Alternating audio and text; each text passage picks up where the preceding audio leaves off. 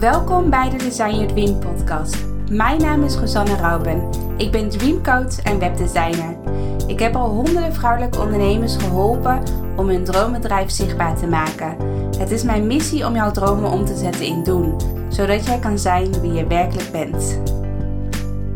Design, design, design, design your own dream. Feel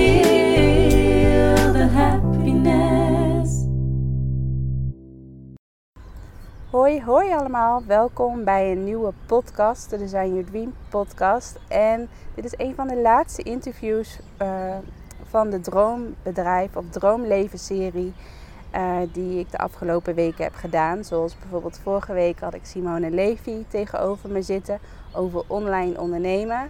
En ik heb bijvoorbeeld ook Ilona over minimalistisch ondernemen geïnterviewd. Dus ik vind het heel erg inspirerend om echt totaal verschillende ondernemers te interviewen. Omdat iedereen ook weer zijn eigen missie en visie heeft over ja, je eigen droomleven hebben. Van wat vind je vooral belangrijk? Hoe ziet je ideale werkweken uit? Wil je juist veel minder werken of wil je juist altijd heel hard blijven werken? En nu zit ik dus tegenover, of eigenlijk zit ik naast, een hele toffe uh, onderneemster. Uh, we zitten hier in het park, dus ik kan af en toe een achtergrondgeluidje horen. Uh, maar ook de vogeltjes, dus dat is, wel, dat is wel weer leuk. Dat je gelijk een rustgevend gevoel krijgt voor onze podcast. maar ik zit hier dus in Arnhem in het Zonspeekpark naast Suzanne. Suzanne van Schrijk, zeg ik het zo goed? Zeker. Ja.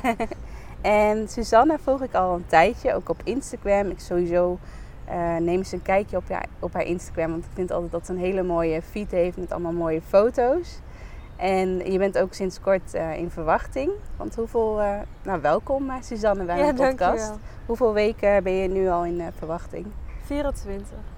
Mooi, ja. Dus echt straks een kerstverse moeder. En ja, waarom ik eigenlijk Suzanne heb gevraagd voor dit podcast interview is dat ze echt heel duidelijk ook uitspreekt waar, waar je voor staat. Zoals bijvoorbeeld, je had echt een tijdje dat je zei van um, dat je volgens mij, ik weet niet of ik het nu goed zeg, maar dat je in ieder geval 20.000 euro voor een dienst moet vragen, dat jij daar echt voor staat.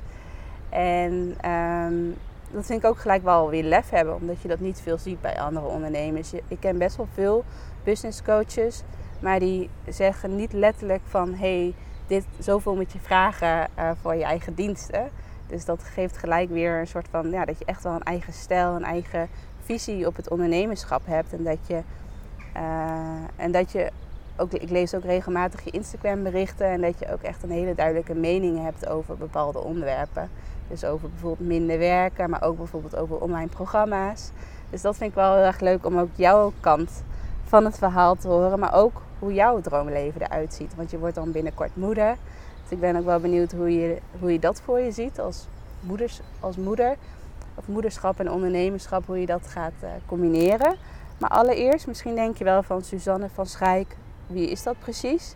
Kan je jezelf kort voorstellen? Ja, zeker. Nou, dankjewel voor de uitnodiging allereerst. Ik vind het heel leuk uh, dat je me hebt gevraagd. Um, nou, ik ben dus Suzanne van Schaik. Ik ben um, al uh, best wel een tijd ondernemer, sinds uh, 2011. Ik heb meerdere dingen gedaan en sinds 2017 help ik ondernemers om um, meer winst en meer vrije tijd te creëren. En dat doe ik door ze te helpen om van hun dienst. Ik richt me op kennisondernemers en over het algemeen ondernemers die in coaching, training of consultancy zitten. Uh, om van hun dienst hoogwaardige programma's te maken. Uh, die ze voor hoge prijzen kunnen verkopen, omdat ze hun klanten er op de beste manier mee helpen.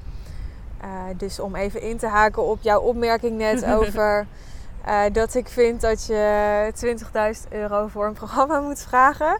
Nou, het klopt inderdaad dat ik als marketingboodschap heb gehad en nog steeds wel gebruik. Uh, dat ik ondernemers help om programma's van uh, 25.000 euro of meer te maken en verkopen. Uh, het is niet zo dat ik vind um, dat dat per definitie moet. Het moet absoluut passend zijn en dat is het niet in elk bedrijf. maar het geeft inderdaad wel aan waar ik voor sta. En dat is dat eh, ik denk dat heel veel ondernemers ehm, onder hun niveau werken. Niet eh, de beste klant bedienen die hen het meeste uitdaagt. Niet eh, de beste prijs vragen voor zowel henzelf als voor hun klant. Want ik geloof dat eh, de juiste prijsvragen ook belangrijk is eh, voor je klant. Om je klant maximaal uit te dagen.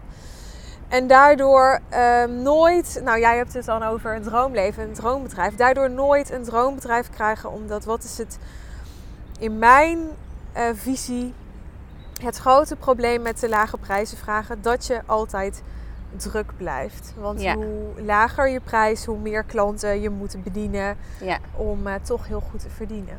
ja, klopt. Dus dat je eigenlijk 24-7 aan het werk bent en dat je.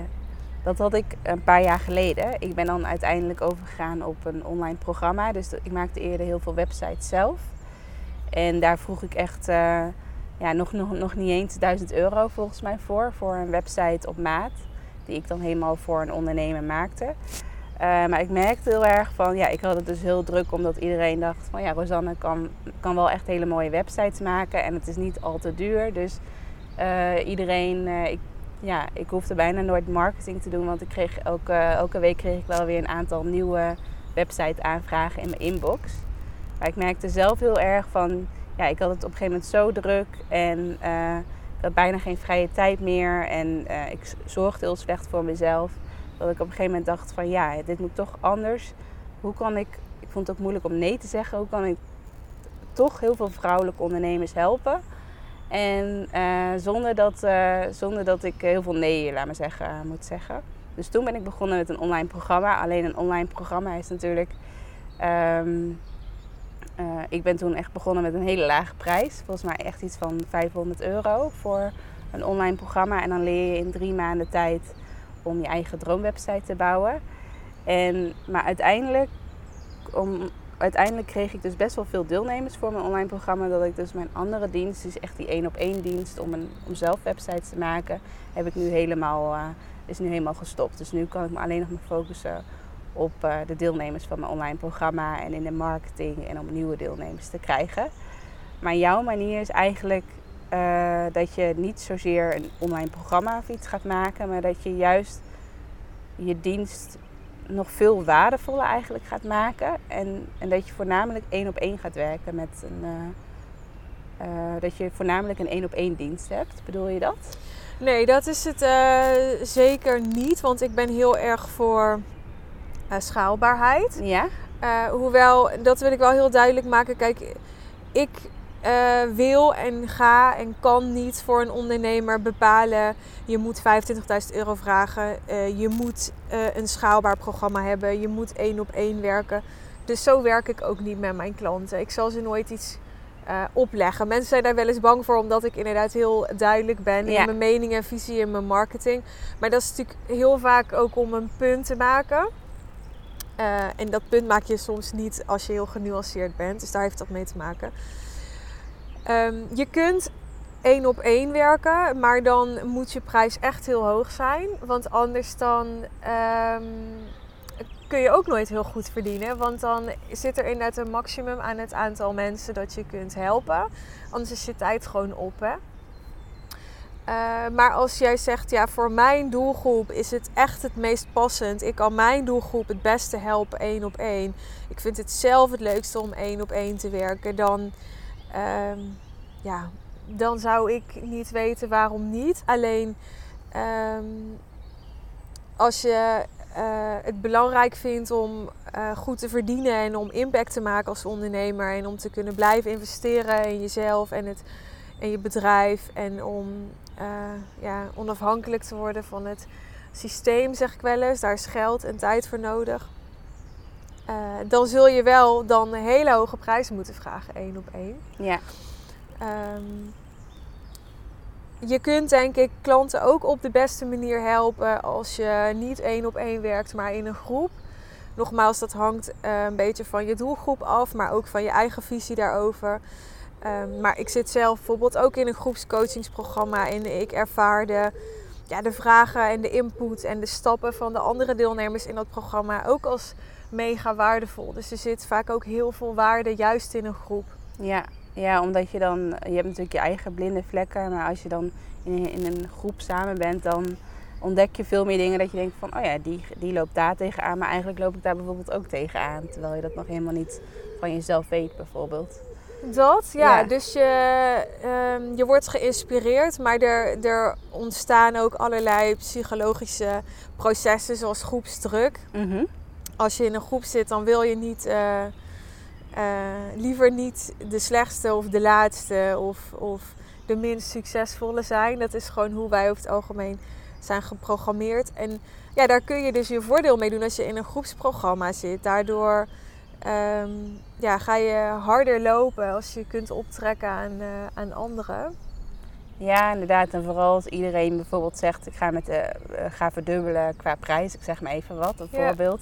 En dat jij dan zegt van, nee, ik ga het niet doen, bijvoorbeeld, dan heb je toch zoiets van, ja, dan moet ik eigenlijk ook meegaan eh, in het proces. Of, ja, dat je, ik denk dat je dan ook snellere, sneller, snelle keuzes durft te maken. Of waar je normaal gesproken echt wel heel veel lef voor nodig hebt om zo'n keuze te maken. En als je in zo'n groep zit, dat je dan door de groepsdruk die je hebt, dat je dan sneller zo'n keuze durft te maken? Of Nou, ik denk dat je iets niet gaat doen als je niet ehm, voor je ziet hoe het kan. ja, En ehm, als ik een gesprek heb met een ondernemer, dan eh, probeer ik natuurlijk altijd het perspectief te schetsen dat ik voor hen zie. Dus de mogelijkheden te benoemen dat ik voor hen zie. Ehm, ja, vaak zijn die gelukkig, eh, zijn die mogelijkheden veel, eh, veel uitgebreider en is het perspectief veel groter dan zij zelf zien. Daar zit mijn toegevoegde waarde als coach. Ehm, maar als ze ja, andere ondernemers zien die, die ook die stappen zetten of die misschien dezelfde worsteling hebben en zij hebben de neiging van oh het is toch niet voor mij en ze willen een zoals ik dat noem terugtrekkende beweging gaan maken. Dus ze denken nou ik ga toch maar weer mijn prijzen verlagen want zo'n hoge prijs dat nou ja weet je je kunt natuurlijk allerlei verhalen verzinnen jezelf verhalen vertellen waarom je iets toch niet zou doen als je dan ziet dat een ander het wel doet of wel doorzet of gewoon simpelweg misschien soms dat een ander ook worstelt. Ik denk dat je daar heel veel ehm, eh, steun uit kan halen, inspiratie uit kan halen. Ehm, ja, eh, ja, inspiratie vind ik eigenlijk niet het goede woord. Daarom viel ik even stil, omdat ik dacht, ja, ik heb altijd een beetje moeite met het woord inspiratie, omdat ik denk, ja, voor inspiratie kun je ook eh, een boek lezen of Ja. een podcast luisteren. Of snap je? Ja. Ik, wil, ik vind het wel belangrijk om echt duidelijk te maken van waarom moet je nou investeren in mijn traject, snap Ja. je? ja, Want dat moet natuurlijk wel het woord inspiratie te boven gaan. ja. Maar goed, we dwalen een beetje af. Wat jij vroeg was van, vind jij dan dat een ondernemer eh, één op één moet werken? Nou ja, ik hoop dat ik daar nu antwoord op Ja. heb gegeven. Niet ja. per se. nee, inderdaad. Dat je, nee, dat je niet per se, of, ehm, dat je niet per se ehm, het idee hebt van, oké, als ik high-end wil ondernemen en ik wil bijvoorbeeld, ik zeg maar even wat, 10.000 of 20.000 of 30.000 vragen voor mijn diensten, dat het dan per se één op één hoeft te zijn. Maar het kan dus ook gewoon in een groepsverband zijn, zodat het meer schaalbaar eh, kan zijn. Ik zou het ja. zeker schaalbaar maken, want Ja. ehm, juist dan eh, ga je je inkomen echt onafhankelijk maken van je tijd. Ja, ja, mooi. En dan wil ik graag bij de eerste vraag beginnen. Eh, hoe dichtbij sta je al bij je droomleven? En stel je voor dat je het een cijfer mag geven. Wat voor cijfer geef je jezelf nu? Oké, twee vragen in één, hè? Of Ja. is het... eh, maar ja, eigenlijk wat- zegt de cijfer al, eh, al natuurlijk al Ja. wel genoeg hoe Oké. dichtbij je al bij je droomleven staat. Ja, dus, dus je wil dat ik mijn leven nu een cijfer geef? Ja. Op basis van... ehm, Hoe tevreden je nu bent met je, met je leven.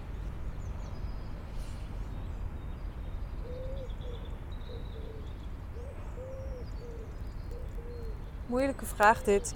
Ik voel nu een soort ehm, innerlijk eh, conflict.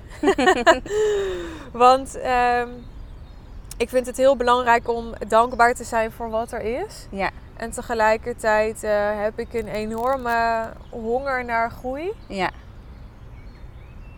Dus ik ben niet zo heel snel eh, tevreden. Ik heb ook heel veel moeite met het woord eh, tevreden. Ik heb wel eens eh, gelezen, volgens mij staat dat in het boek van ehm, Bodo Schaefer, dat je vandaag tevreden moet zijn met wat er is, eh, maar daar morgen nog steeds tevreden mee zijn zou dwaas zijn. Zoiets. Ja, Dus, dus dat is het eigenlijk. En nu heb je nog steeds geen cijfer gehoord.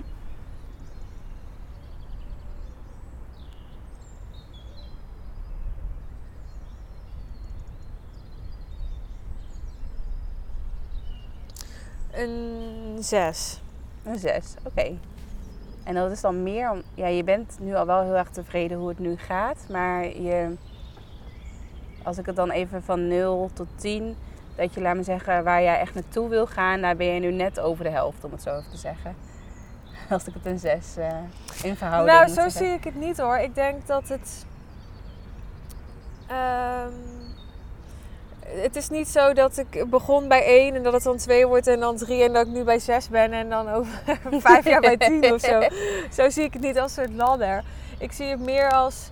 eh, weet je, het ondernemerschap gaat, gaat zeg maar met app en vloed of zo, snap je? Dus ik denk dat.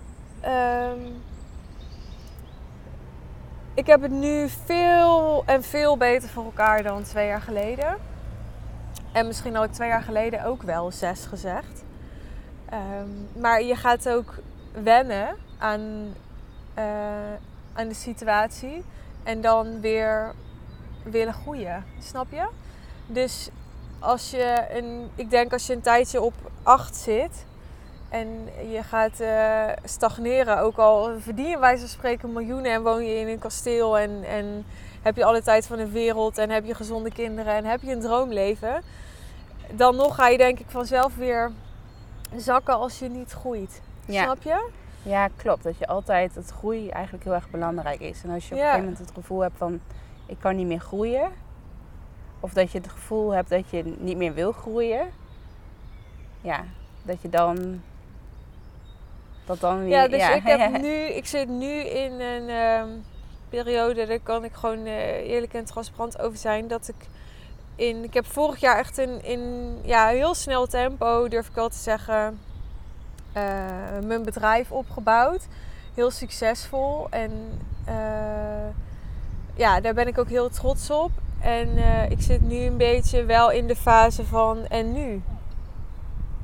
Dus ik wil dat dat groter wordt en ik wil dat uitbouwen. Maar dat kan natuurlijk op, op honderden manieren nog.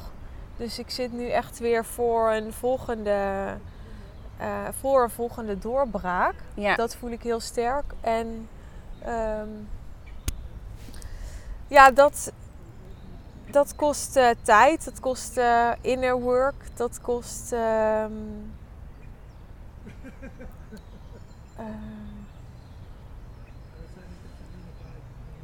nou, dat denk ik. Die twee... in- ja, ik denk dat die zijn, twee eh, belangrijk zijn. En is er bijvoorbeeld één punt eh, wat je bijvoorbeeld nu al zou, of de komende jaar zou kunnen veranderen, doordat je, eh, doordat je dan bijvoorbeeld echt jezelf een 9 kan geven, bijvoorbeeld? Dat er één ding is wat je, wat je nog zou moeten veranderen, of waar je nog beter in wil worden, en dat je dan echt jezelf een 9 zou geven? Of is het bij jou altijd zo dat je jezelf altijd wel ehm, ja, bijvoorbeeld een 6 of een 7 zou geven, omdat je altijd wil doorgroeien?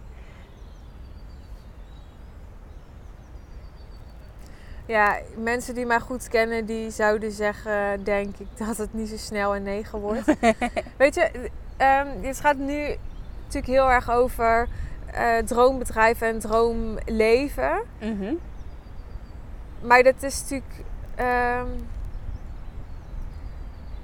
ik, he- ja, ik heb voor heel veel mensen eh, een, een droomleven. En ook voor mezelf hoor, snap je? Dus ik wil absoluut niet heel ontevreden overkomen.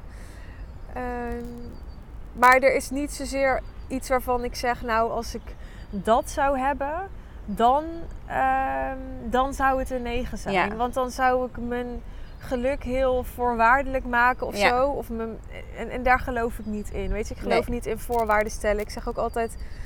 ehm, ja, weet je, dat hoor ik ook heel vaak als ik ondernemers spreek. Dan zeggen ze ja, als ik het geld zou hebben, of als ik al drie jaar bezig zou zijn. Of als ik, weet je wel, ja, dan. inderdaad. Ja. En, en daar geloof ik, snap je, ik geloof niet in dat voorwaardelijke. ja. Maar het is meer dat ik. eh, het is meer het aard van het beestje. Waarvan ik wel hoop dat het nog eh, verandert hoor. Dat ik nog meer kan genieten van. ehm, van eh, alles wat er is. Ja, nee, ik snap helemaal, ik snap helemaal je antwoord. Oké. en hoe ziet jouw droomweek eruit? Een droomwerkweek vooral. Droomwerkweek. En dat kan natuurlijk ook zijn dat je de hele week vrij bent. Of nou ja, Ja. nee. Nou, die heb ik al wel hoor, droomwerkweek. Ik heb ehm, elke woensdag is Mhm. helemaal leeg bij mij. Is helemaal vrijgepland. Ehm, nou, zoals eh, deze week. Ik kan wel een beetje deze week schetsen. Nou, gisteren was het tweede paasdag. Dus eh, Ja. heb ik gewoon ehm, lekker in de zon gezeten. Eh, nou, vanochtend heb ik eerst zelf coaching gehad. Toen heb ik een coaching call met een klant gehad. Nu zit ik hier voor jou met een interview. ja. En vanmiddag ga ik de presentatie voorbereiden die ik morgen ga geven. Morgenmiddag geef ik een ehm, presentatie over sales bij een mastermind groep. Eh, ja, dat vind ik super leuk. Heb ik ook heel veel zin in. Dat is iets wat ik dit jaar nog meer wil gaan doen. Op het Mhm. podium staan en ook offline zichtbaar zijn. Nu zit Ja? het vooral online. Dan ehm, heb ik eh, maandagochtend nog één call. En ehm, vrijdagochtend een groepscall met mijn klanten. Dus Ja? mijn klanten hebben één op één calls, maar ook groepscalls. Oké. En voor de rest is de hele donderdag en vrijdag leeg. En dan ga ik aan de slag met eh, vooral mijn marketing, denk ik. Dus ik heb nu een aantal e-mails geschreven. Die ga ik inplannen. Het wordt een e-mailcampagne. Ik, ehm, En hoe, hoe zit het bij jou qua structuur? Is het zo dat, eh, dat je bijvoorbeeld, ik zeg maar even wat, heb je ook een vaste dag in de week dat je echt voor marketing bezig gaat? Of heb je vaste dagen dat je echt alleen aan het coachen bent? Eh, nee, dat is niet zo. Wat ik wel heb, is ik heb één week per maand helemaal ehm vrij gepland in mijn agenda. En dat is wel bedoeld ehm, bijvoorbeeld om dan aan marketing te kunnen Mhm. werken. Dus om, eh, ja, weet ik veel, bijvoorbeeld... eh, ik heb in begin dit jaar heb ik gewerkt aan een brochure over mijn traject. Er moeten al teksten voor komen. Eh, ik wil in mei wil ik weer een, een online masterclass gaan geven. Nou, dat is dan zoiets wat ik in zo'n week zou kunnen maken.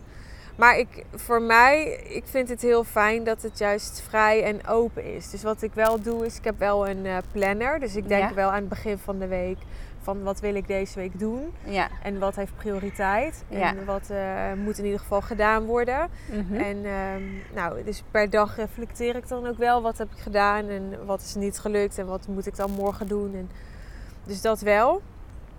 Maar ehm, ja, voor de rest vind ik het ook heel lekker om echt te varen op mijn eh, inspiratie. En eh, Ja, ja, je- want je kan ook niet altijd gewoon zo de inspiratie hebben natuurlijk. Dus stel je voor dat je op vrijdag eh, je marketingdag hebt. En je moet dan heel veel eh, blogs gaan schrijven bijvoorbeeld en het komt er niet uit. nou, ik ja. moet wel zeggen, als je er gewoon voor gaat zitten, Ja, Dat is de andere kant. Eh, ik geloof wel als, je, als ik gewoon ga zitten en ik begin gewoon met schrijven, ook al heb ik op dat moment nog niet heel helder eh, wat ik wil vertellen of waar het heen gaat, dan, dan komt het wel hoor. Ja. Dus het- ik geloof niet zo dat je altijd de inspiratie moet voelen, want anders zou je daar heel afhankelijk van worden. ja. En dat zou ik niet doen als ondernemer. Ehm, maar het is meer gewoon het gevoel van, eh, eh, van vrijheid. Dat ik, nou bijvoorbeeld afgelopen vrijdag was het heel mooi weer. En dan ga ik gewoon met mijn hond lopen. En dan ga ik ondertussen ga ik bijvoorbeeld DM's op Instagram van mensen met wie ik gesprekken heb gehad over hun eh, bedrijf. Ga ja. ik dan opvolgen, weet je wel. ja. En dat heb ik dan niet zo ingepland. Maar dan Nee. denk ik van ja, dit kan ik nu mooi zo combineren. En dan, eh, ja, dan, dan probeer ik ook een beetje go with the flow te leven. Dat deed ik vroeger helemaal niet. Nee. En dat vind ik echt een enorm voordeel van hoe mijn bedrijf nu is ingericht en hoe ik nu leef. Dat dat nu wel kan. Ja, ja, mooi. En ehm, qua droomomzet, ehm, ja, wat is je, waar wil jij graag naartoe groeien? Hoe ziet jouw droomomzet er voor één jaar uit? over een jaar? Of wat, wat is Ehm, precies je vraag? Nou, meer van Oh, waar mijn ze- jaaromzet. Ja, je jaaromzet. Oh, zo, ja. oké. Nou, ik wil minimaal 1 miljoen verdienen nog. Eh, en dit is natuurlijk maar getal. Dat realiseer ik me heel goed. Maar dat... ehm, ik, dat komt omdat ik denk dat als je minimaal een miljoen omzet hebt... je echt... Nou, waar ik het net al even over had... je los kunt maken van het systeem. Iets wat Mhm. bijvoorbeeld bij een ton nog niet kan. Weet je, als je een ton verdient, dan dat is niet genoeg om en uit te besteden wat je uit wil besteden. En eh, te investeren in de beste coaching, training, specialisten. Ehm, en eh, te investeren in je marketing. En dan ook nog gewoon heel comfortabel en eh riant te kunnen leven. Mhm. Dat, dat ga je allemaal daar niet mee redden. En ja, zou dat dan met 8 ton niet kunnen? Nou, waarschijnlijk wel.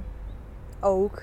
Natuurlijk een stuk meer al dan met 1 ton. Maar die miljoen vind ik wel een mooie mijlpaal. Al Ja. is het zoals... Ja, Zoals ik ook zeg. al is het gewoon alleen Al een doel maar- bijvoorbeeld. Ja.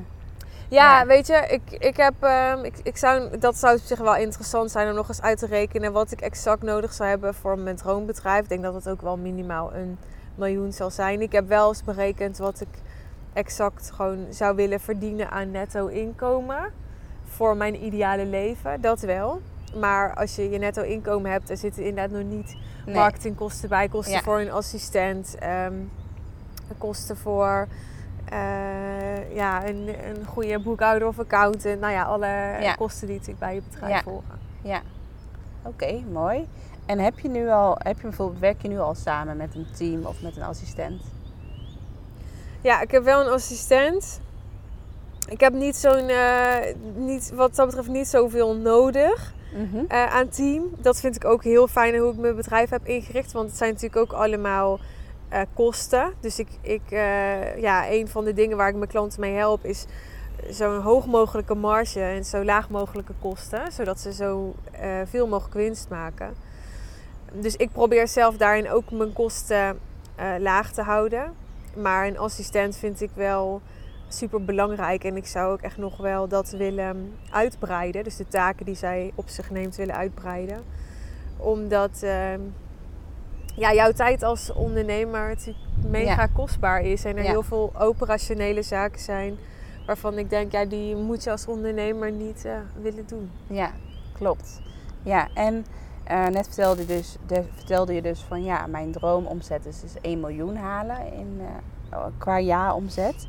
En ehm, ik ben wel benieuwd, ehm, hoe je, heb je daar ook een soort van plan voor van ehm, binnen zoveel jaar of eh, dan moet ik zoveel klanten hebben bijvoorbeeld. Heb je dat, heb je dat al voor jezelf, heb je dat al voor jezelf gemaakt, zo'n plan of niet? Nee, ik heb meer. Ik kijk meer per jaar. Eh, ik heb wel voor mezelf als doel gesteld van nou, dat wil ik voor mijn dertigste behaald hebben. En hoe oud ben je nu? 25. Oh, dus je hebt nog even. Dus ik heb nog even, ja. Ja. ehm, en verder kijk ik gewoon per jaar, omdat ik... Vijf jaar is ook, vind ik, ook heel lang om vooruit te kijken. En ik, ja, als ik zie wat er nu in één jaar al ontwikkeld is, dan denk ik... Ja, ik kan nu wel nadenken over hoeveel klanten ehm, ik moet binnenhalen voor dat ene miljoen. En dat zou ook best leuk en zinvol zijn om vast eens over na te denken. Maar ik kan nu nog niet overzien hoe dan mijn aanbod eruit ziet. Want ik denk dat het als ondernemer heel belangrijk is om te blijven veranderen en vernieuwen. Eh, niet te veel overigens. Ik wil niet dat het verkeerd wordt opgevat. Want ehm, focus en consistentie is ook mega belangrijk. Ja. Ehm, maar ja, wat ik, wat ik bijvoorbeeld wel ook bij mijn klanten tegenkom, is dat ze op een gegeven moment gewoon een bepaald, een bepaalde dienst uitvoeren of een bepaald bedrijf hebben meer uit gewenning, weet je wel, omdat ze uit die branche komen of omdat ze, en als je dan doorvraagt, dan is dat helemaal niet meer waar ze echt voor geboren zijn, waar ze echt voor warm lopen. Ja. Dus dat is wel iets waarvan ik zoiets heb van ja, dat, dat vind ik wel heel belangrijk om, om, eh, op mijn netvlies te houden, dat ik dat de hele tijd blijf doen. Dus ik zeg ook, die miljoen is absoluut niet een doel dat ik wil behalen, koste wat het kost. Ik wil het alleen eh, met ook heel veel vrije tijd en, en ook met wat ik het allerleukste vind om te doen.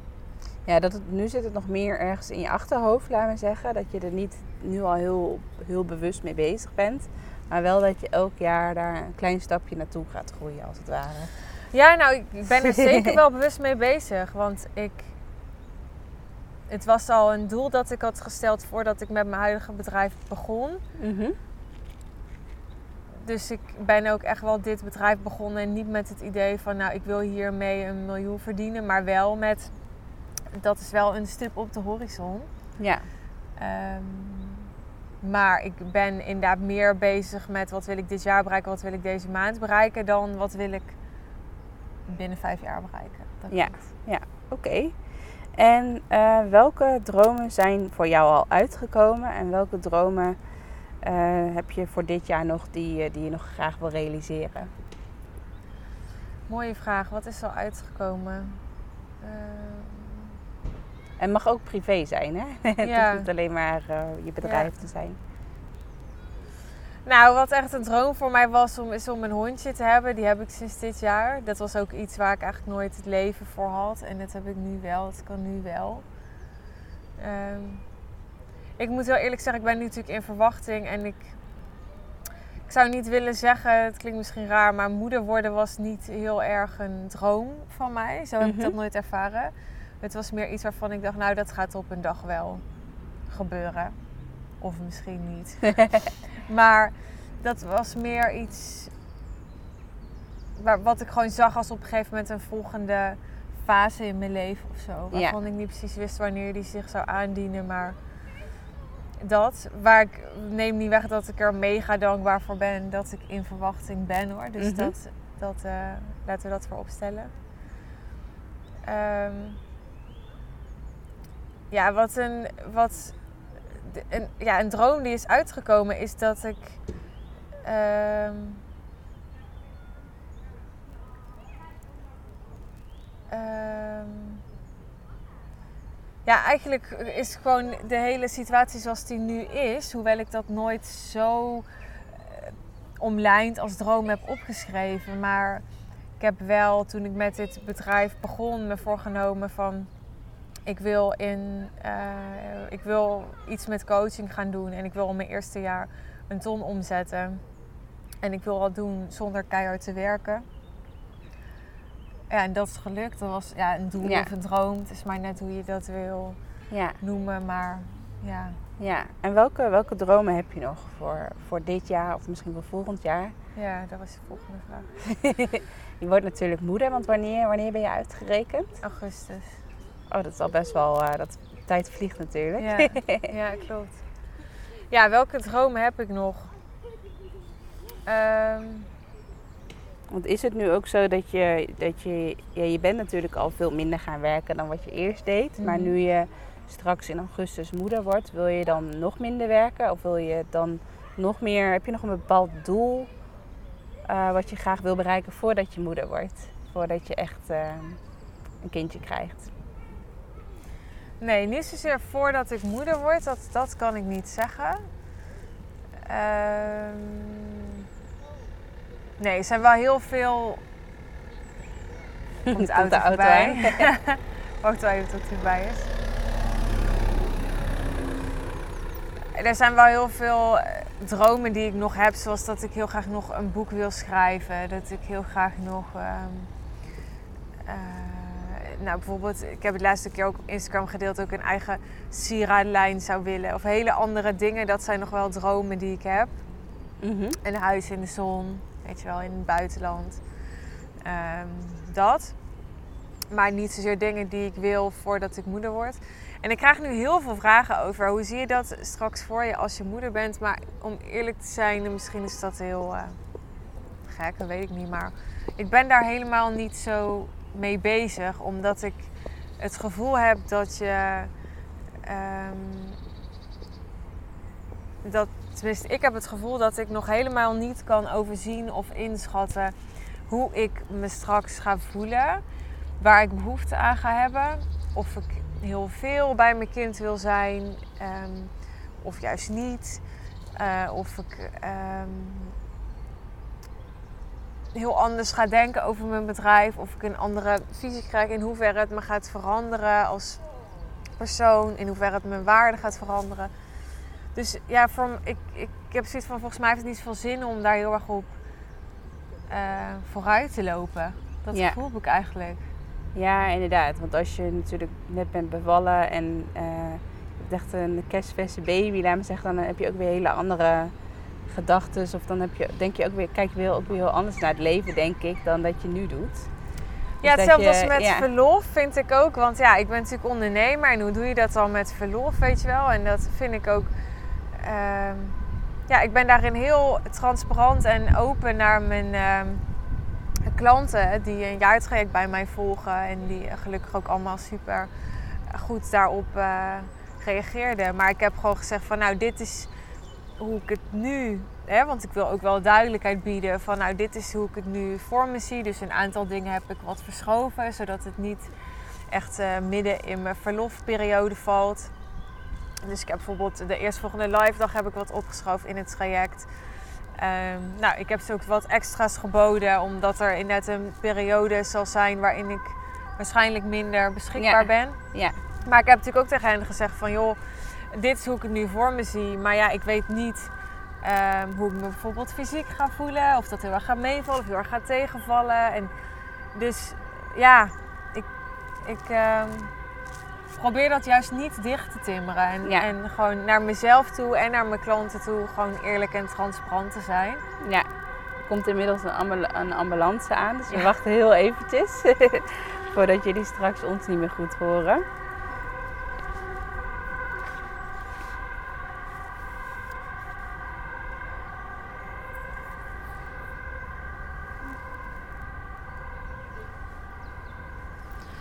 Maar wat ik wel, dat, ja, als ik nog één ding eraan toe mag voegen. Mhm. Dat is wel iets wat ik fantastisch vind aan hoe ik mijn bedrijf nu heb ingericht. Is dat ik dus, ehm, dat dus nou bijvoorbeeld zo'n zwangerschap. Ik heb helemaal niet het gevoel dat ik eruit hoef. Want ik heb een traject dat gewoon doorloopt. Waarbij ik ehm, veel online doe. Mhm. Wat, me, wat het ook makkelijker maakt om, weet je, als ik hoogzwanger ben. Of als ik een kleine baby heb, om dat straks gewoon te blijven doen. Ja, En ehm, nou, ik geef veel support eh, daarnaast ook online. Dus ja, dat, dat kan ik, weet je, ik kan hen feedback geven, hun vragen beantwoorden. Eh, ja, op de momenten dat het, dat het mij ehm, uitkomt. Mhm. En ehm, ja, daardoor, daardoor hoeft hij niks ehm, stil te liggen. Weet je wel? Het is niet zo dat ik naar een klant toe moet en kan zeggen van ja, ik ben met verlof, dus ik kom drie maanden niet of Nee, zo. nee, Snap je? Dus die ja. continuïteit die ik daarmee ook voor mijn klanten kan bieden. En ik ben er ook van overtuigd dat zij dat allemaal zo ervaren. Dat die continuïteit gewoon kan blijven bestaan. Ehm, ja, dat eh, vind ik ook echt iets super moois aan hoe mijn bedrijf nu is ingericht. Terwijl ik helemaal niet dat heb gedaan met het idee, oh straks word ik eh, zwanger en dan... eh, Ja. ja, dat is wel grappig. Want zoals, zoals ik, nou ja, ik zou bijvoorbeeld over een paar jaar moeder willen worden. Maar ik ben er nu al wel onbewust, wel, ook wel bewust, ook wel mee bezig van oké, wat zou ik dan nu nog moeten doen voordat ik bijvoorbeeld moeder wil worden? Of eh, wat zou ik nog moeten veranderen in mijn bedrijf zodat het nog makkelijker gaat? ja, wel slim Eh, om ook na te denken. En ik me- ken ook wel ondernemers eh, die dan ook nog geen moeder zijn en die daar ook wel over nadenken. Dus het is, je hebt het er niet zo heel snel over met een andere ondernemer. Maar ik, ik heb wel een aantal vriendinnen die ook ondernemer zijn en die. die zijn kindjes op de achtergrond aan het spelen. Ga gewoon lekker doorkletsen. Eh, maar ik ken nog meer ondernemers die datzelfde een beetje hebben. Van ja, wanneer ben je er dan weer klaar voor om moeder te worden? Of inderdaad, als je al een eerste hebt en je wil graag een tweede. eh, wanneer ben je er dan weer klaar voor? Maar ik vind het wel heel erg mooi hoe jij er tegenaan kijkt. Dat je het best wel gewoon heel erg open laat. En heel flexibel daarin bent. Ja. Ja, dat komt ook, is ook een beetje eh, de ervaring van het leven of zo. Want als ik kijk naar waar ik nu ben ten opzichte van een jaar geleden. nou ja, het afgelopen jaar is er zoveel veranderd, zakelijk en eh, eh, privé. Vooral privé eigenlijk in dit geval, dat ik... Natuurlijk is het goed om, eh, om altijd bewust te zijn van waar je heen wil, zodat je Mhm. daarop kunt focussen en dat kunt aantrekken. Eh, maar het, ja, ik vind het ook belangrijk om ruimte te laten voor de eh, spontaniteit voor, van het leven. Zodat je het ook nog ziet als er deuren open gaan die je, Ja. snap je, waar je nooit ehm, aan had gedacht. Of, Ja. ehm, En heb je nu Ja, wel een soort van plan? ehm, want je, je doet nu natuurlijk ook veel aan marketing. En dat je, eh, want je doet ook vaak groeigesprekken. Dat vind ik trouwens ook heel inspirerend bij jou. De, de manier hoe jij je marketing doet. Dus dat je, eh, dat je eerst dus als iemand bijvoorbeeld interesse heeft in een dienst eh, van jou. Dat je dan eerst een groeigesprek bij jou doet. ja. En vanuit daaruit hoor je bijvoorbeeld het aanbod. eh, en dan kan je ja of nee zeggen Ja. tegen jouw dienst. Want je hebt ook je dienst, gewoon je dienst zelf heb je ook niet op je website staan, toch? Nee, klopt. Nee. Nee. Dat is wel iets wat ik wel nog ehm, wil gaan doen. Ik heb daar heel veel vragen en opmerkingen zo over gekregen. Van, ja, ik kan toch wel over jouw traject nalezen op je site? Ja, nee. Want, want ja, in mijn ogen is het ook niet zo relevant. Je moet denk ik aanhaken op mijn visie en op het resultaat waar ik je bij kan helpen. Dat Mhm. moet interessant voor je zijn. En dan ehm, is er gewoon echt een gesprek voor nodig om af te tasten van, eh, vanuit die ander. Van hey, of ik iemand ben die zij vertrouwen. Of ik iemand ben die hen een perspectief kan aanreiken. Waarvan zij denken van wauw, weet je wel, dat kan ik in mijn eentje niet bereiken. Maar dat vind ik wel super interessant en aantrekkelijk. Ik wil dat zij me daarbij helpt. Maar vanuit mij is zo'n gesprek ook nodig, omdat als je alleen maar de beste klanten wil, en dat is waar ik voor sta. En als je ook wil dat. ehm, ehm, ja, dat, dat het werken met klanten een feestje is, dan heb je klanten nodig die ehm, een gevoel hebben voor leiderschap. Dan heb je klanten nodig die eh, coachable zijn, die de houding hebben van een leerling, die echt Ja. van je willen leren. Ja, en op het moment dat ik bijvoorbeeld in een gesprek voel van... ehm, ja, iemand is meer... Ja, ik, daar kom ik gewoon tegen.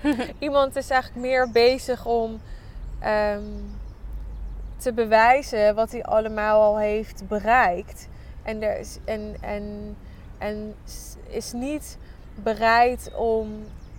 ehm, ja, ik, ik formuleer het nou een beetje ongelukkig, maar in ieder geval, de, laat ik het zo zeggen, de, de, de pijn en de kwetsbaarheid van iemand komt niet naar boven in een gesprek. Wat soms Ja. eraan ligt dat die ander ehm, zich gewoon niet veilig voelt en, en dat niks wat ik kan zeggen in zo'n gesprek dat kan veranderen. Kan ook aan mij liggen dat ik niet de juiste vraag heb gesteld. Ja. Hè? Dus dat is, ik Ja. wil niet zeg maar wijzen naar een ander. Maar in ieder geval, dat is wel ehm, nodig. Dat als iemand niet het achterste van zijn tong gaat laten zien, dan eh, kan ik hem ook niet optimaal helpen in een gesprek. Dus dat, dat of in een traject bedoel ik. Dus dat gesprek is, is van twee kanten eh, nodig. Ook natuurlijk, gewoon even heel praktisch, omdat ik hoge prijzen vraag. En mensen gaan niet eh, Ja. een hoge prijs betalen ja, zonder dat ze in een gesprek hebben gevoeld eh, dat ze het veelvuldig kunnen terugverdienen en wat het ze ja oplevert. inderdaad. Want als het gewoon op je website zou staan, dan is de eerste reactie van iemand: Oh, dat kan ik niet betalen of dat is veel te hoog. Eh, ik ga snel van de website af. En, en ik vind jouw pagina, ik laat het bijvoorbeeld ook wel eens zien aan, eh, aan mijn deelnemers van mijn programma. Oké. Want ik vertel dat ook dat wat ik dan heel belangrijk vind op een website is dat je een soort van gratis weggeven hebt. Maar in jouw geval bijvoorbeeld een gratis gesprek is natuurlijk ook een soort van weggeven. En dan vind ik jouw pagina altijd wel heel inspirerend, omdat het eigenlijk gewoon bijna een soort van sales page is, maar dan wel voor een gratis gesprek. Ja, dat je niet Tof. alleen maar, eh, ja, dat je, niet, dat je het niet alleen maar gratis gesprek noemt en dat je zegt van, eh, dit is een kennismakingsgesprek eh, van een uurtje of van drie kwartier en dan kijken we wel weer verder, want dan denkt iedereen van ja, Maar het is het ook echt niet. Want Nee, kijk, ja. ik zit natuurlijk ook niet op te wachten. Want niemand is daarbij gebaat om Ja. ehm, ja, de hele week met de 30 ondernemers eh, kennis te maken. Want eh, ja, dat, snap je, er moet wel echt eh, concrete aanleiding zijn. Dus ik probeer net op mijn site ook duidelijk te zijn van nou, voor deze ondernemers is het gesprek wel, voor deze niet. Ja, En ik selecteer ook op de aanmeldingen die ik krijg, omdat ehm, ja, ik kan gewoon niet met iedereen in gesprek. En ik, ehm, ja, mijn tijd is kostbaar. De tijd van een ondernemer is kostbaar, wil ik Ja. zuinig mee omgaan. Dus alleen als ik een match zie, dan denk ik dat het zinvol is om er allebei tijd in te investeren. ja. En hoe is die ideale klant? eh, hoe ben je erachter gekomen van wie, jou, wie jouw ideale klant is? Ja, mijn ideale klant is een klant die al goede resultaten haalt met klanten. Die Mhm. al, ehm, nou ja, zeg maar, die al gewoon een bedrijf heeft staan, die al aan marketing doet, die al weet hoe die klanten kan krijgen, die al kan verkopen, die al een aanbod heeft, eh, die ook al bepaalde successen heeft gehaald, die bijvoorbeeld al ehm, een ton of meer ehm, omzet. Eh, maar die bijvoorbeeld nog heel erg druk is. Dat is wat ik veel tegenkom. Bijvoorbeeld bij in het online ondernemers. Dat ze heel erg druk zijn met die lanceringen, met Ja. dat online marketen. En, want het, ja, nou ja, goed, dat is meer jouw afdeling. maar- Herkenbaar, ja. ja, snap je? Want Ja. het klinkt natuurlijk heel mooi, een online programma. En ik wil absoluut niemand zijn eh, afbreuk doen aan niemand zijn, ehm, zijn visie. Maar wat ik gewoon in de praktijk vaak zie en ook hoor van ondernemers die ik daarover spreek, is dat je, ja, dat je gewoon heel ehm, druk blijft met zo'n online programma verkopen. Weet je, want het idee is natuurlijk vaak, eh, ik maak dat één keer en dan kan ik passief inkomen genereren.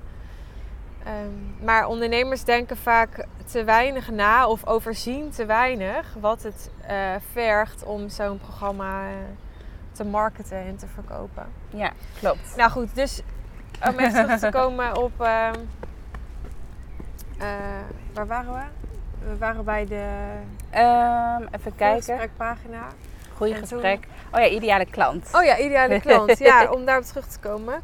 Ehm, Want ik nou, ik heb een aantal Ja, kenmerken want ik vind van jou wel heel inspirerend dat je inderdaad echt zo op je pagina voor wie hebt. Ja. En ik denk dat heel veel luisteraars die mee, eh, meeluisteren dat best wel moeilijk vinden om dat zo echt te omschrijven, heel specifiek. En misschien dat je wel al een paar punten kan noemen, maar, bij jou is het ook echt zo van. eh, ik weet het, ik kan, niet, ik kan nu niet even zo'n rijtje zo voor de geest halen, maar dat je ook echt bijvoorbeeld zegt van je moet in ieder geval zoveel verdienen om bijvoorbeeld eh, een goed gesprek aan te, aan te kunnen vragen. Ik noem nu even een voorbeeld hoor. Ja, ja. Ja, dus ik, ik heb een paar kenmerken genoemd. En dan, wat is dan nog meer mijn ideale klant? Nou, die dus inderdaad een, een probleem of een vraagstuk heeft als... ehm, ik verdien nu wel, goed of mijn omzet is wel goed, maar eh, ik ben nog veel te druk. Of Mhm. eh, mijn omzet is wel goed, maar ehm, weet je, ik heb inmiddels zo'n groot team eh, of zoveel overhead kosten dat ik helemaal geen winst overhoud. Ja, Ehm, er moet een, een ehm, ze moeten zeg maar een goed lopend bedrijf hebben staan. Maar er moet ook nog een wens zijn, een verlangen naar bijvoorbeeld een klant op een hoger niveau. Naar bijvoorbeeld meer vrije tijd. Naar bijvoorbeeld meer winst, omdat ze heel graag... eh, nou, ik heb bijvoorbeeld een klant en die heeft een eh, verloofde in Turkije. En zij wil heel graag ehm, in Turkije een, ehm, een huis kopen. Weet je wel? Dus, en daar is gewoon meer geld voor nodig. ja, Dus eh, zij doet het al heel goed, maar ehm, ja, Ja, zij heeft ook nog ambities. ja. En, en dat is waar ik, waar ik mijn klanten dan bij help, bij die pijnpunten, vraagstukken en ambities, om die ehm, waar te maken. En mijn overtuiging is dat, dat ehm, ja, hoogwaardige programma's maken en je marketing eh, versimpelen en richten op de allerbeste klant en hele goede verkooptechnieken leren, waardoor je in één of twee gesprekken nou, prijzen van 10.000 of, of 20.000 euro verkoopt. Ja, dat dat echt de sleutel is om, ehm, om die ambities waar te maken. Ja, mooi hoor. Ja, ik denk dat eh, voor de luisteraars die meekijken en, en die denken van ja, ze heeft het precies over mij. Tenminste, ik, kan- ik vind wel dat je het heel goed eh, hebt omschreven. Je ideale klant is. En mijn volgende vraag is, wat betekent online ondernemen voor jou in jouw droomleven?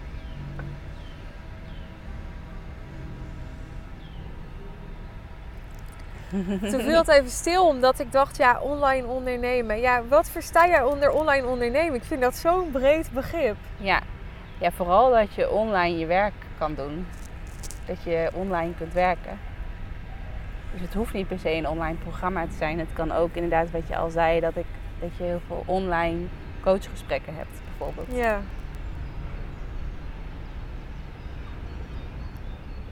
Want bijvoorbeeld als je eh, online ondernemen, maar als je bijvoorbeeld gaat kijken naar bijvoorbeeld Instagram. Ja. Want jij was hiervoor, was jij een blogger. Ja. Ehm, en je- toen deed je natuurlijk al heel veel met Instagram. En wat, wat heeft Instagram eh, voor jou betekend? Nu, voor jouw bedrijf nu, hoe het nu gaat.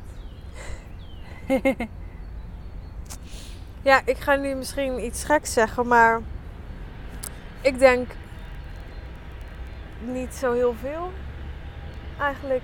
En ik weet dat, dat mensen kunnen dit nooit zo bij mij plaatsen, omdat wat ik heel vaak terughoor is dat ik heel erg online zichtbaar ben. Ja? Ehm, maar ik vind, om eerlijk te zijn, ik vind online marketing best wel overrated. Ik heb hierin een wat andere visie, denk ik, dan nou, sowieso veel online ondernemers. Maar ik zie online marketing echt als. ehm, ja, mijn coach heeft wel eens, het gezegd, heeft wel eens gezegd van het is het, meer het sluitstuk van je bedrijf. Ik zie heel veel met name startende ondernemers, maar ook al die wat verder zijn en op een gegeven moment willen opschalen, dan helemaal richten op, ja, ik ga een online programma maken en ik ga inderdaad zichtbaar worden op Instagram zichtbaar worden op Facebook. En, en wat ik vooral zie gebeuren is dat ze gewoon heel erg druk worden. Omdat ze het eigenlijk gebruiken en ik ja, ik voel dat ik nu heel erg aan het oordelen ben en aan het generaliseren. maar goed, nogmaals, ik. ik ehm, Dat is jouw mening ook. hè? ja, weet je, ja. het is gewoon mijn visie. Ja. Ehm, ik zie het heel erg gebruikt worden als manier om je achter te verschuilen. En ik ga nu even een klein zijspoor maken. Een van de redenen waarom ik met business coaching ben begonnen is omdat ik hiervoor ehm, bezig was om bijvoorbeeld eh, blogworkshops te geven. Ik was inderdaad blogger en ik kreeg steeds meer de vraag van ZZP'ers. Joh, jij snapt blijkbaar hoe je volgers krijgt, hoe je bezoekers krijgt. En, Ja. en jij hebt je blog groot gemaakt en ehm, jij krijgt veel eh, reacties. En kan jij mij dat ook leren hoe je dat doet? En ik ben daar workshops in gaan geven.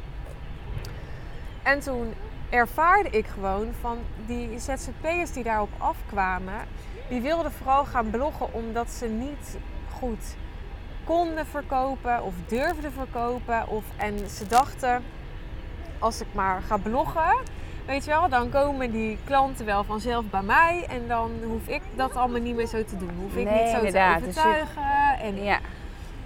en dat is niet hoe het werkt. Online klanten krijgen is veel moeilijker nog dan offline klanten krijgen. Omdat er online zoveel content is, zoveel ruis is, zoveel afleiding is, zoveel aanbod is. Om online succesvol te zijn moet je onwijs goed zijn in copywriting. Je moet echt gevoel hebben voor, voor beeld, voor marketing. Je moet, het vraagt echt hele goede vaardigheden die heel erg worden onderschat. En als ik, ja, zeg maar, dus toen ik met mijn huidige bedrijf begon, was, eh,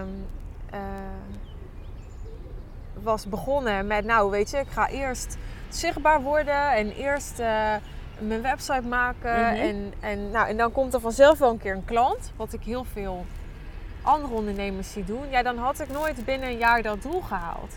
Maar ik had al eh, klanten ik was al met business coaching begonnen voordat ik daar een website voor had, bijvoorbeeld. Ik ben Ja. gewoon echt gaan verkopen. Verkopen is iets waar ik heel erg in geloof, wat echt mega belangrijk is voor je bedrijf.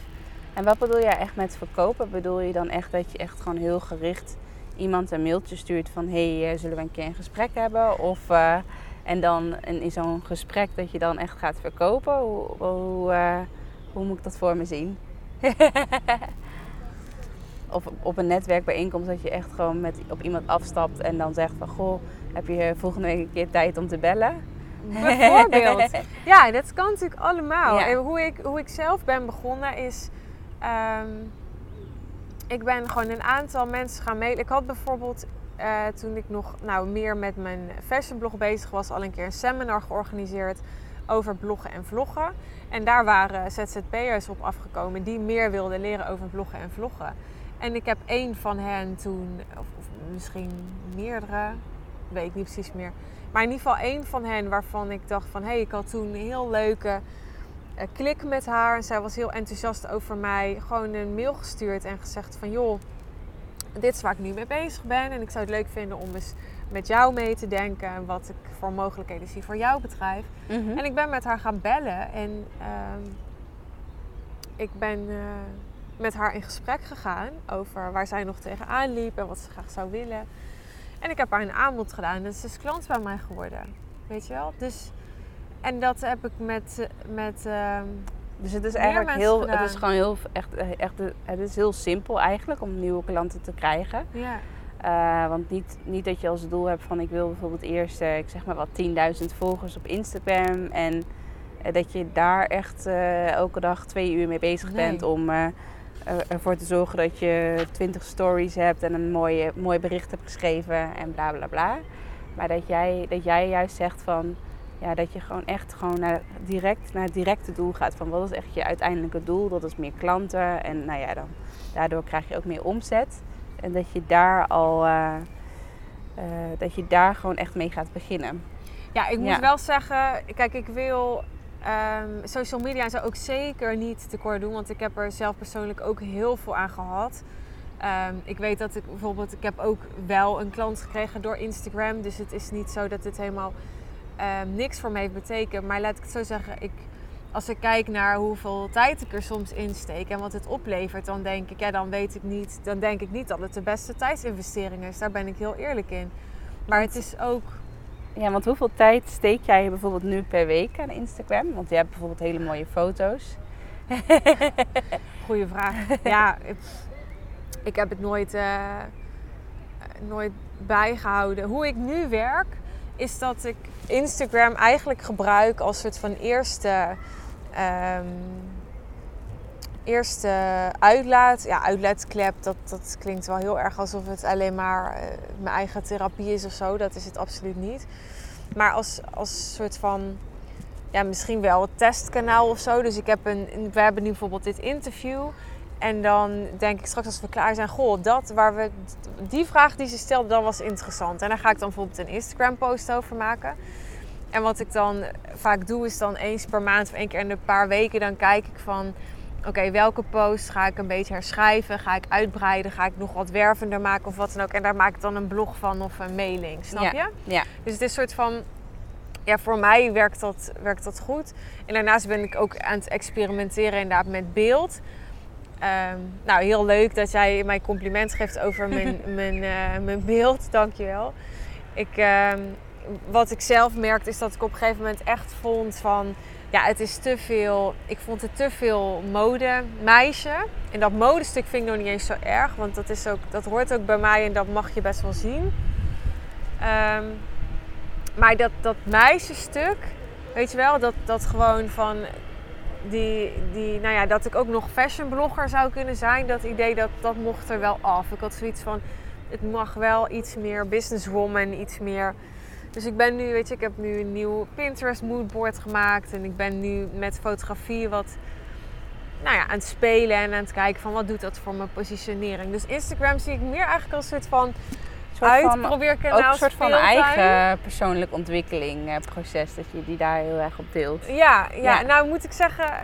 ehm, ja, nogmaals, ik wil het niet. ehm, ik wil het niet te kort doen, laat ik het zo zeggen. Van veel mensen om mij heen hoor ik bijvoorbeeld heel vaak dat ik ehm, Instagram veel strategischer inzet en veel meer weet over Instagram dan ik mezelf besef. Dus misschien als ik het, als ik het zo omschrijf dat ik het dan te klein maak. Hangt natuurlijk ook vanaf eh, ehm, met wie je me vergelijkt. Ik weet wel dat, dat veel van mijn klanten het juist ook aantrekkelijk vinden. ehm, dat ik veel bezig ben met online, omdat ze daar nog veel meer over willen leren. Ja, ik snap wat je denk ik bedoelt. Ik denk dat vooral echt startende ondernemers of mensen die bijvoorbeeld maar 100 volgers hebben op Instagram, die hebben heel erg als doel van eh, ik moet meer volgers hebben, want dan krijg ik meer klanten bijvoorbeeld. Dus dat is echt de intentie van Instagram, van ik wil meer volgers en meer klanten. En bij jou, jouw intentie achter Instagram is, is dat het echt jouw, inderdaad hoe je het zegt, je eigen speeltuin is. Dat je je, eigen ontwikkelingen erop deelt, dat je feedback krijgt op de dingen hoe jij, waar jij waar jij een mening op hebt of waar jij over denkt. En, en dat je ook juist heel erg veel leert van Instagram.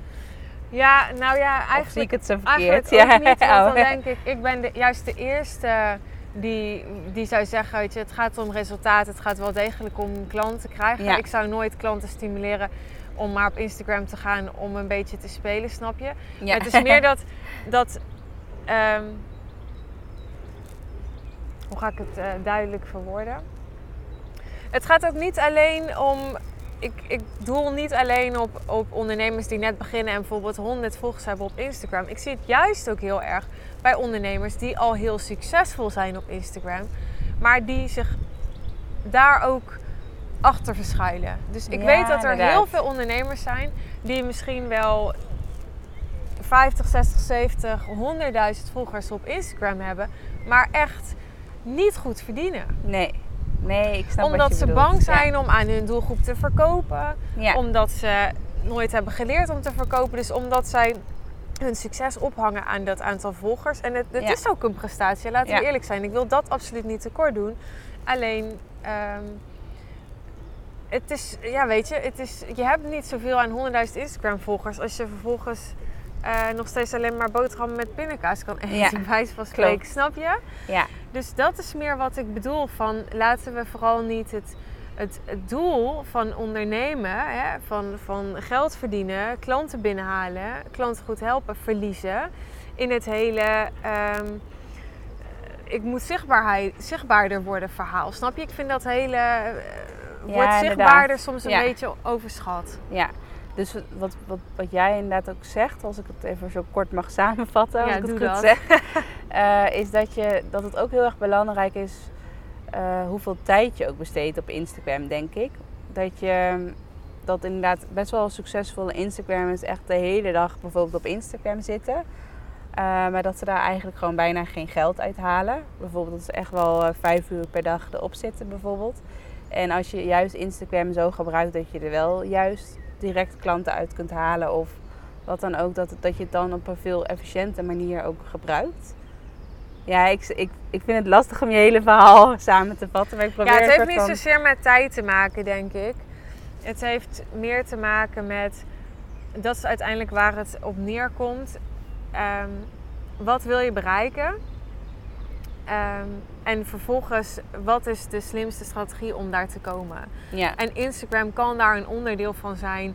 Als jij ehm, bijvoorbeeld Instagram heel leuk vindt, daar heel goed in bent.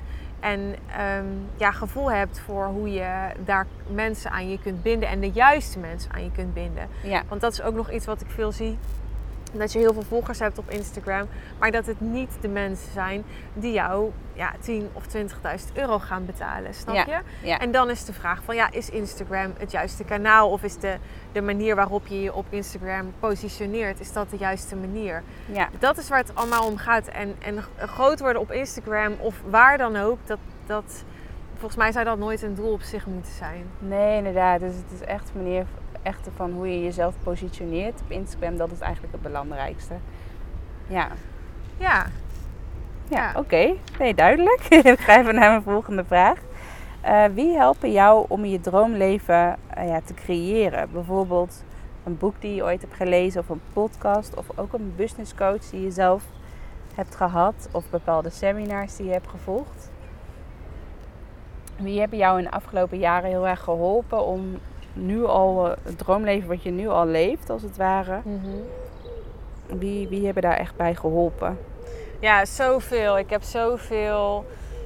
eh, Ik ben sinds twee jaar zoveel gaan investeren in, in, in het boeken en seminars en ehm, coaching. En, ehm, en zonder dat alles. Kijk, tuurlijk is het, was het ene misschien wat waardevoller dan het ander. Of heeft het ene zich beter terugverdiend dan het ander. Maar als ik dat allemaal niet had gedaan, dan was ik, was ik by far niet geweest waar ik nu ben. Ik vind echt.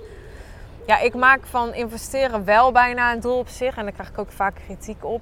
Op social media. Dat mensen zoiets hebben van. eh, ja, weet je.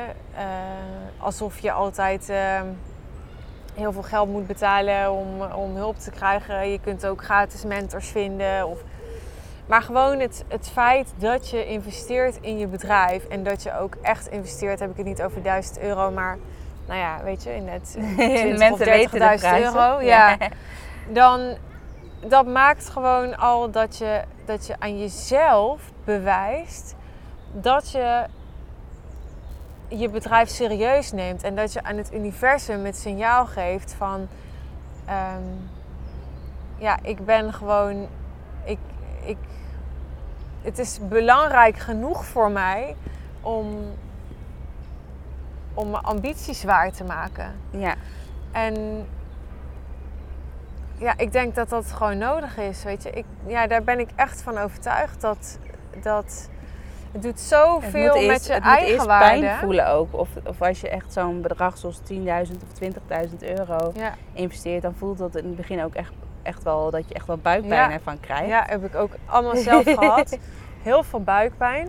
En dan denk je wel echt van oké, hoe ga ik ervoor zorgen dat ik ja, dit bedrag eh, zo snel mogelijk weer terugverdien. Maar Ja. in ieder geval dat je dan ook echt heel bewust gaat nadenken. En eh, bijvoorbeeld stel je voor dat een coach zegt van eh, ga webinars geven. En dat je altijd twijfelt van ja, ik weet niet of webinars wat voor mij is. En dat als je dan 10.000 euro investeert en iemand zegt van ja, je, je moet webinars geven. Ik zeg maar even wat. Dan, ja, dan denk je zo van ja, oké, dat ga ik doen. Dan ga je er veel minder twijfeltjes of die stemmetjes die je in je hoofd hebt, die worden dan denk ik veel minder, denk ik. Van, omdat je zoveel die pijn ook voelt van dat bedrag. Nou, je gaat je- groter denken. Ja. Weet je, je moet wel, dat is iets wat ik ook heb teruggekregen van een klant van mij. Van, ja, alleen al het feit dat ik die investering deed, maakte dat ik veel ehm, groter moest gaan denken. Ja, ja, Dus een, een deel van de transformatie zit hem ook in de investering die je doet. ja. Mooi. En heb je ook nog een bepaalde podcast, een favo- favoriete podcast die je graag luistert? Ja, ik luister wel regelmatig podcast, maar ik, ik ben niet zo heel erg eh, honkvast of zo. Dus ik wissel, eh, Mhm. ik wissel een beetje. Ik, eh, ik kijk ook altijd wel naar de gast als het om interviews gaat. Dan pik ik gewoon het onderwerp of de gast eruit. Ehm, Maar kan je nu een voorbeeld noemen? Bijvoorbeeld de laatste pod- podcast die je hebt geluisterd? de laatste die ik heb geluisterd. Ja, de laatste is een tijdje. Volgens mij was de laatste van ehm ehm, Tony Loorbach en eh, Albert Zonneveld. Oh ja, ja die eh, succes. Nee, even kijken. Die, eh, in 20 minuten, ik weet Ja, niet de meer precies hoe die psychologie van succes. Ja, inderdaad. het, Ja. Ja. Ja. Oké, en heb je ook nog een boek die je, ehm, eh, een favoriete boek waarvan je denkt van die moet iedereen gelezen hebben? Nou, ik vind het toch Think and Grow Rich wel eens een beetje een cliché, maar dat vind ik wel echt een. ehm, ja, ik zou iedereen aanraden om die te lezen. Eh, veel onbekender boek, maar wel ook ehm, super waardevol vind ik eh, De kracht in jezelf van eh, Joseph Murphy. Ik heb heel veel boeken gelezen van ehm, Esther Hicks ook. Ja. Over de wet van aantrekking vind ik ook super interessant. Ehm, boek van Bodo Schaefer, die ik net al even noemde aan het begin. Ehm, Bereik uw eerste miljoen is eigenlijk een stuk praktischer misschien dan andere boeken. Maar ik vind, ik staat ook echt wel veel, zit ook veel waardevols in. Oké, en zoals bij Think and Grow Rich, dat is echt zo'n, eh, ik heb hem zelf ook gelezen. Ja. Ehm, maar is het bij jou ook zo dat jij dan bijvoorbeeld elke keer weer stukjes eruit haalt? Dat je elke keer weer, opnieuw gaat lezen of dat je weer een hoofdstuk erbij pakt? Want ik Ja, merk- te weinig ja. eigenlijk. Want dat is, Think and Grow Rich is echt zo'n boek dat je, dat je eh, niet moet lezen, maar moet bestuderen Ja, of zo. klopt. Hè? En dat je ook echt vaker moet lezen. En, en ja, waarin je moet highlighten en waar je echt wat, je- wat je als soort van bijbel misschien Ja. wel moet maken. Eh, want anders dan beklijft het ook niet. Weet je? Dat moet helemaal volgens mij in je systeem gaan zitten wat in het boek staat. Ja. En dat, dat doe ik te weinig. Gewoon simpelweg omdat ik eh, heel vaak boeken tegenkom van ik denk, oh dat wil ik lezen, oh dat wil ik lezen. En dan lees ik gewoon een ander boek. Ja. Maar wel een boek wat ik, eh, waar, waar ik wel, wat ik echt vaker erbij pak, is, eh, zijn de boeken van Esther Hicks. Dus bijvoorbeeld het boek De Wet van Aantrekking. Ja. Dat, dat is wel zo'n boek waar ik vaker fragmenten uit lees, omdat ik... Ja, ik geloof heel erg in, in de wet van aantrekking en ik oefen daar heel vaak mee. Maar ik merk dat als ik niet...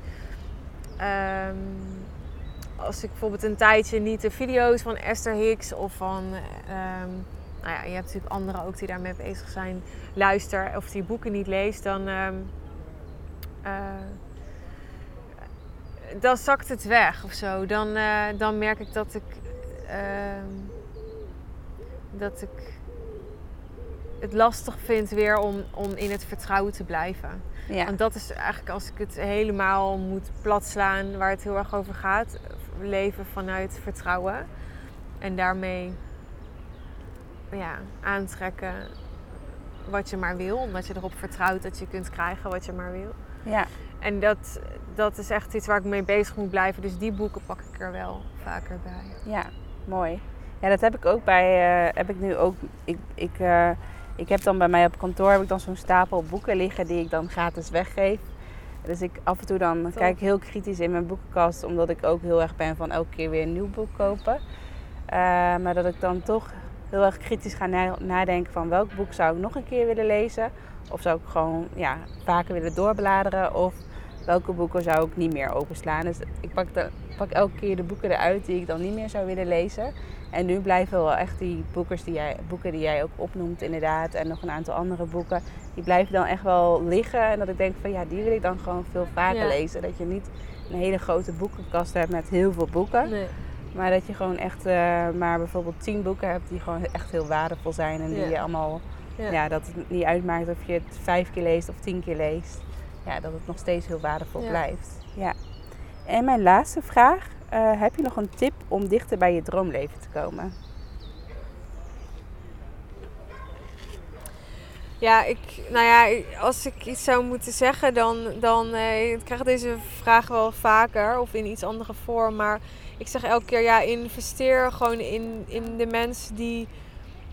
Investeer gewoon in, in hele, hele goede mensen die al hebben bereikt wat jij wil bereiken. Of die jou kunnen leren wat je wil leren. Of, maar goed, die, daar hebben we het natuurlijk net al over gehad. Hè. Dat gaat over dat stukje investeren. Dus die, eh, die had ik misschien al weggegeven. en een andere tip. ehm,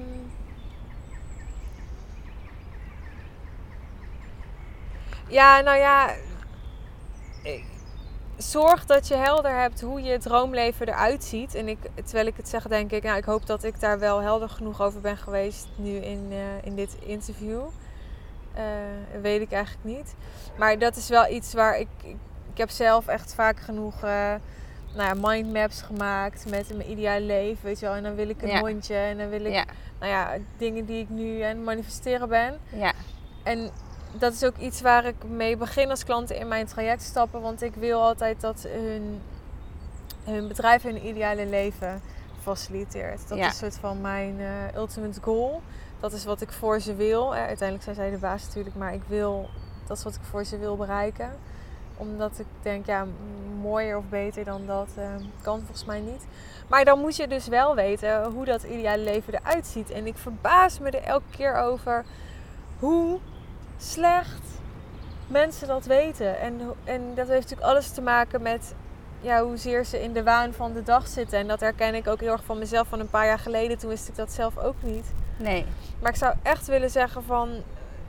Van mijn part offer je een keer één week vakantie op. Of van mijn part een weekendvakantie.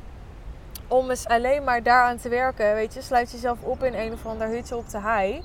Ja, En ga en dat je dan maar- echt gaat nadenken van hoe ziet mijn ideale leven eruit. Ja, Ja, Want, ehm, kijk, wat ik heel erg tegenkom, waarom mensen hun ideale leven niet gaan creëren, is uiteindelijk altijd om angst.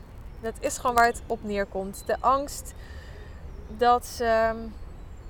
De angst om te falen, de angst voor armoede. Er zitten altijd angsten onder. En de beste manier om angst te overwinnen is met verlangen. Maar als jij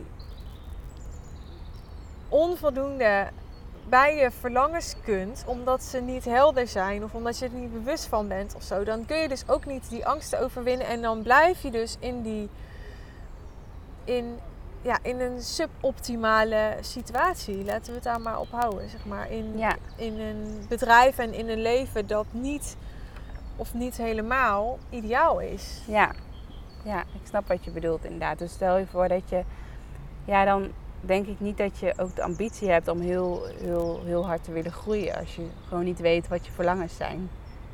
Dat je, Ja, bijvoorbeeld geld, maar ook tijd. Het heeft een waarom Ja. nodig. ja, En ik hoor heel vaak mensen zeggen: Ja, ik hoef niet maar twee dagen te werken, want ik vind mijn werk hartstikke leuk en zo. En wat ze dan eigenlijk zeggen, in mijn optiek, is: ja, als ik maar twee dagen zou werken, dan zou ik gewoon niet weten wat ik met die andere drie moest doen of zo. ja, dat ze dan veel raken of zo. Ja.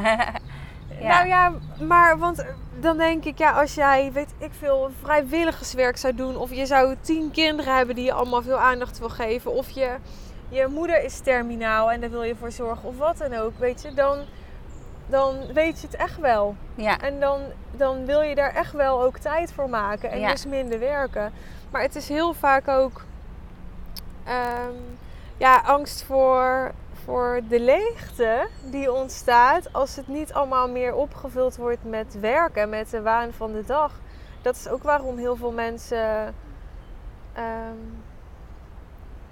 ja, druk zijn. En dan druk uiteindelijk met allemaal onbelangrijke dingen. ja. En zich dus niet vervuld voelen. Ja, mooi.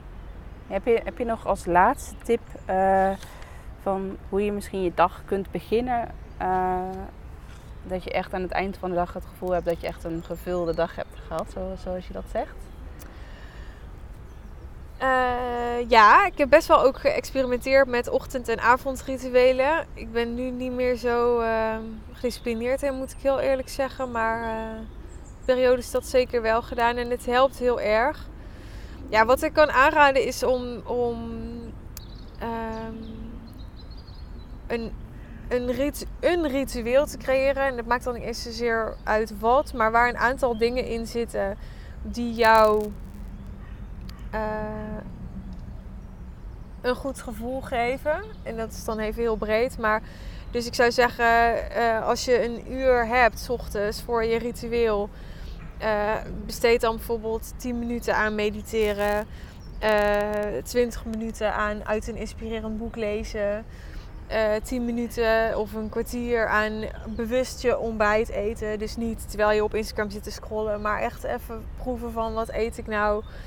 Ehm, een ander zegt misschien, nou ik vind het heel fijn om 's ochtends te beginnen met een half uur hardlopen. Weet je, dat kan ook. Maar ik zou zeggen, maak een ritueel waardoor je je goed voelt. En daarnaast zou ik zeggen, zorg dat je je eh, big three hebt bepaald voor die dag. Dus bepaald hebt wat je eh, in ieder geval gedaan wil hebben.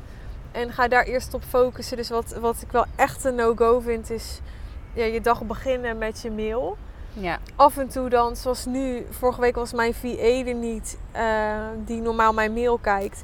En het was natuurlijk Pasen geweest. En ik moest vanochtend in mijn mail, omdat ik moest kijken van nou heb ik een, een fotograaf voor morgen. Dat moet ik dan even checken, maar dat, dat probeer ik echt te vermijden. Ja. Want begin met, ehm, met wat jij wil doen. Houd de regie over je leven, over je tijd, over je dag. En ehm, nou ja, een goede manier om dat te doen is dus aan het begin van, eh, van de dag of de dag daarvoor of de week daarvoor zou ook kunnen. Te bepalen van nou deze drie dingen doe ik eerst en pas als die af zijn, dan ga ik verder met eh, ja, mijn mail of Instagram of ja. andere al die dingen. randzaken Ja. inderdaad. Ja. Nee, mooi. Nee, dat was inderdaad mijn laatste vraag. En ik wil je sowieso heel erg bedanken eh, dat ik je mocht interviewen voor mijn podcast. En ik denk dat er echt hele waardevolle inzichten ook, eh, ook voor mij, dat ik ook ook eh, dat ik weer aan het nadenken ben van... hé, hey, ja, zo, zo heb ik eigenlijk nog nooit tegen aangekeken. Wat dan? dat- Mag ik dat vragen? bijvoorbeeld van Instagram. dat ik wel heel erg de, het doel had van Instagram van ehm, ik moet elke dag iets plaatsen en dat soort dingen. En als ik dan weer ga nadenken van oké, waar haal ik echt mijn grootste succes door? Of waar, welk, wat, waar haal ik de meeste klanten door, laten we Ja. zeggen. Dan is dat niet direct eh, door bijvoorbeeld elke dag iets te plaatsen. Nee. Dus dan is dat meer bijvoorbeeld ehm, door een hele gave lancering of zoiets eh, te Ja. bedenken.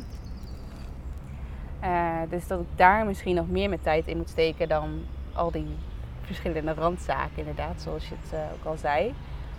En zo zijn er nog veel meer inzichten, maar die zal ik straks wel delen na de podcast, anders wordt die wel heel erg lang. Ehm, dus, maar ik ben ook sowieso voor de luisteraars ben ik ook wel heel erg benieuwd of jij hier nog een inzicht uit hebt gehaald. Omdat ik het wel eh, heel mooi vind hoe Suzanne ook wel echt, echt wel af en toe ook echt je eigen mening durft uit te spreken. En dat je zelf al af en toe zegt van, oh, moet ik dit wel zeggen? Maar dat vind ik juist heel sterk dat je dan, ja, dat je net even een andere richting op gaat dan hoe de meeste ondernemers eh die kant op gaan. Dus dat vind ik sowieso wel heel inspirerend. Dus voor de luisteraars, ik ben heel erg benieuwd wat, wat jouw grootste inzicht was van dit podcast. Dus laat ons dat ook weten, bijvoorbeeld via Instagram, dat je een printscreen maakt van de podcast en dat je dan een tekstje erbij typt wat je grootste inzicht was. En dan kan je ons daarin taggen. Mijn naam is eh, Rosanne Rauben en jouw, jouw account is volgens mij zus, zus van Schijk, of Ja, niet? SUZ. SUZ van Schaik. En dan van Schaik is met S-C-H-A-I-K. ja, sowieso ga ik het ook nog wel in de, in de titel van de, van de podcast en in de omschrijving zal ik, eh, zal ik je sowieso nog even noemen. Maar voor alle luisteraars heel erg bedankt voor het luisteren en eh, vergeet niet om je inzicht te delen. En dan vanaf volgende week eh, eh, ga ik zelf weer podcast maken. Dus zonder, de, zonder gasten. En dus daar heb ik ook wel weer zin in, omdat ik echt de hele maand maart en april eigenlijk allemaal interviews heb gehouden. Dus daar heb ik ook weer zin in. Maar stel je voor dat je denkt van, nou, ik zou wel heel graag nog een keer een droomleven interview willen horen. En eh, je moet echt deze eh, ondernemer een keer interviewen. Laat het me dan weten. Misschien kan ik dan nog een keer een eh, interview opnemen. Dus voor nu nog een hele fijne dag. En dan ga ik nog gezellig met Suzanne verder kletsen. Doei doei! Dankjewel. Doeg.